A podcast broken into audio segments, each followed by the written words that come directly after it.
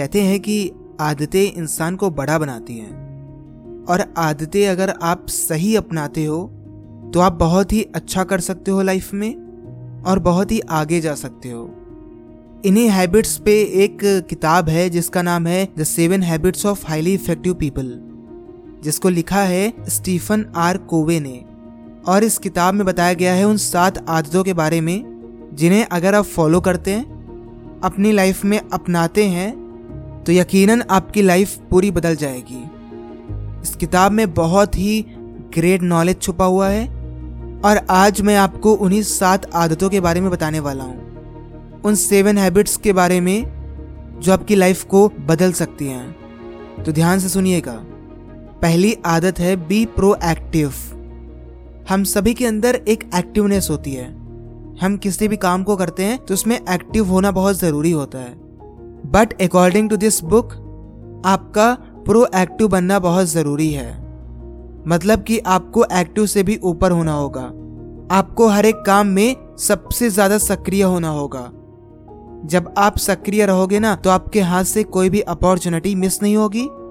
आपका काम कभी भी गलत नहीं होगा और वो एकदम राइट प्लेस पे जाएगा। तो सबसे पहले प्रोएक्टिव बनिए। सेकेंड है begin with the end in mind simply कहे तो इसका मतलब है कि आपका लाइफ में एक एम होना, लक्ष्य का होना। कई बार बताया है कि जीवन में लक्ष्य का होना बहुत ज़रूरी होता है। जब भी आप कोई काम शुरू करते हैं तो आपको ये पता होना चाहिए कि अंतिम चीज़ क्या होने वाली है, मेरे लाइफ का एंड रिज़ल्ट क्या होगा। अगर आपको वो बताए ना कि मेरी लाइफ में एंड में क्या होगा तो आप स्टार्टिंग को क्रिएट कर सकते हो। और उसमें आगे बढ़ सकते हो। तो सोचो कि मुझे लाइफ में करना क्या है? वो अंत मेरा क्या होना चाहिए? उसे सोचने के बाद आप अपनी लाइफ में अपने कदमों को बढ़ाइए और आगे बढ़िए।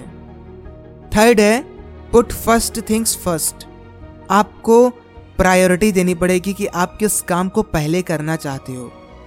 या बोल दें, किस काम को पहले करना ज़रूरी है। आपके पास हज़ारों काम होंगे। पर आपका कौन सा काम पहले होना चाहिए और कौन सा बाद में ये डिसाइड करना है? और यही सबसे बड़ी बात है। नहीं तो जो काम आपको आज करना है, अगर वो आप नहीं करते हो तो कल उस काम को करने से कोई फ़ायदा नहीं होगा और आप कभी भी अपने लक्ष्य को, अपने एम को पा नहीं सकोगे।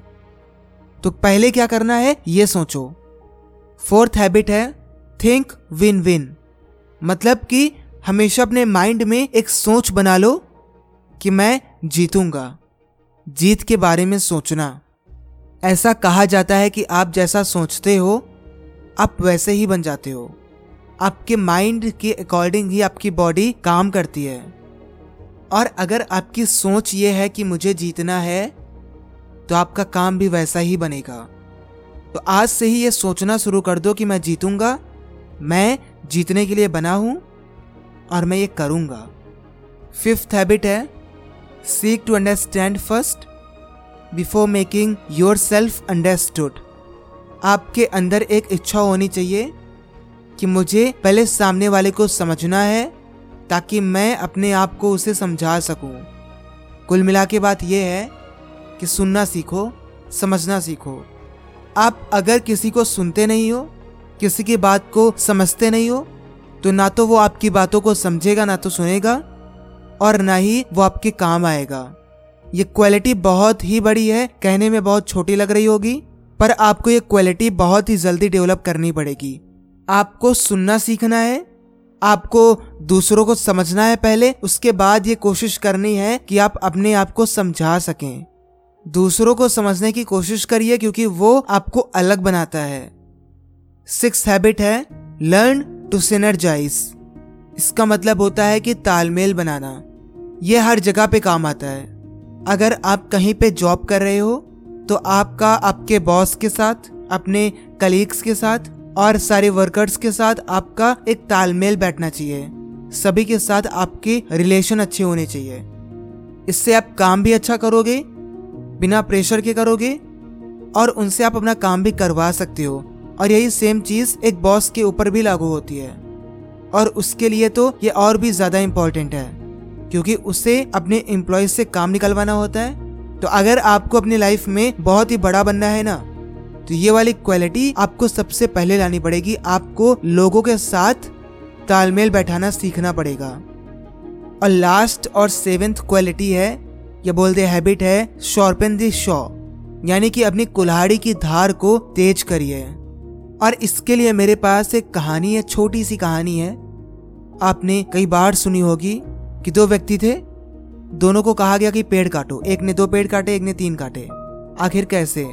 जब उनसे पूछा गया कि आपने ऐसा क्यों किया तो पहले वाले ने एक ही कुल्हाड़ी को लगातार पेड़ काटने में यूज़ किया, जबकि दूसरे वाले ने हर पेड़ काटने के बाद अपनी कुल्हाड़ी की धार को तेज किया, जिससे हुआ ये कि उसके पेड़ ज़्यादा कट गए। ऐसा ही आपको लाइफ में करना है।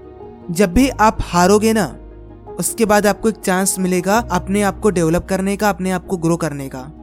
उस समय आपको डेवलप करना है अपने आप को, अपने आप को ग्रो करना है, और भी ज़्यादा नॉलेज भरनी है, तपना है, जलना है, सब कुछ करना पड़ेगा। आसान जैसा कुछ भी नहीं होता, समझना पड़ेगा, और अपने आप को और भी ज़्यादा पावरफुल बनाना पड़ेगा। इंटेलिजेंस कैपेबिलिटी ये सब बढ़ानी पड़ेगी।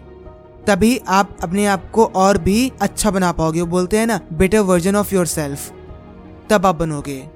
एक बार समअप कर देते हैं, कौन सी थी? वो सात क्वालिटीज जो स्टीफन आर कोवे ने बताई है इस बुक में। पहली है आपको प्रोएक्टिव बनना है। दूसरी है आपको ये पहले सोचना है कि आपका अंतिम रिज़ल्ट क्या आएगा। मतलब कि आपको अपने एम के बारे में सोचना है। थर्ड है, वो काम पहले करिए जो आपको पहले करना है। सोच समझ के जो काम पहले करना है, पहले वो करो। फोर्थ है, हमेशा ऐसा सोचो कि मैं जीतने वाला हूँ। जीत के बारे में सोचो। फिफ्थ है कि आपको लोगों को सुनना है, समझना है, तब अपने आप को समझाना है।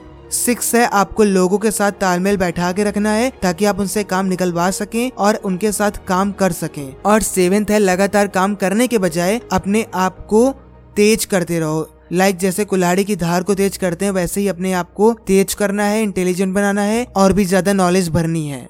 तो ये थी वो सेवन क्वालिटीज जो इस बुक में बताई गई हैं और ये सेवन क्वालिटीज अगर आप लगातार अपनाते हो तो यकीनन आपकी लाइफ को बहुत ही ज़्यादा बेनिफिट मिलेगा।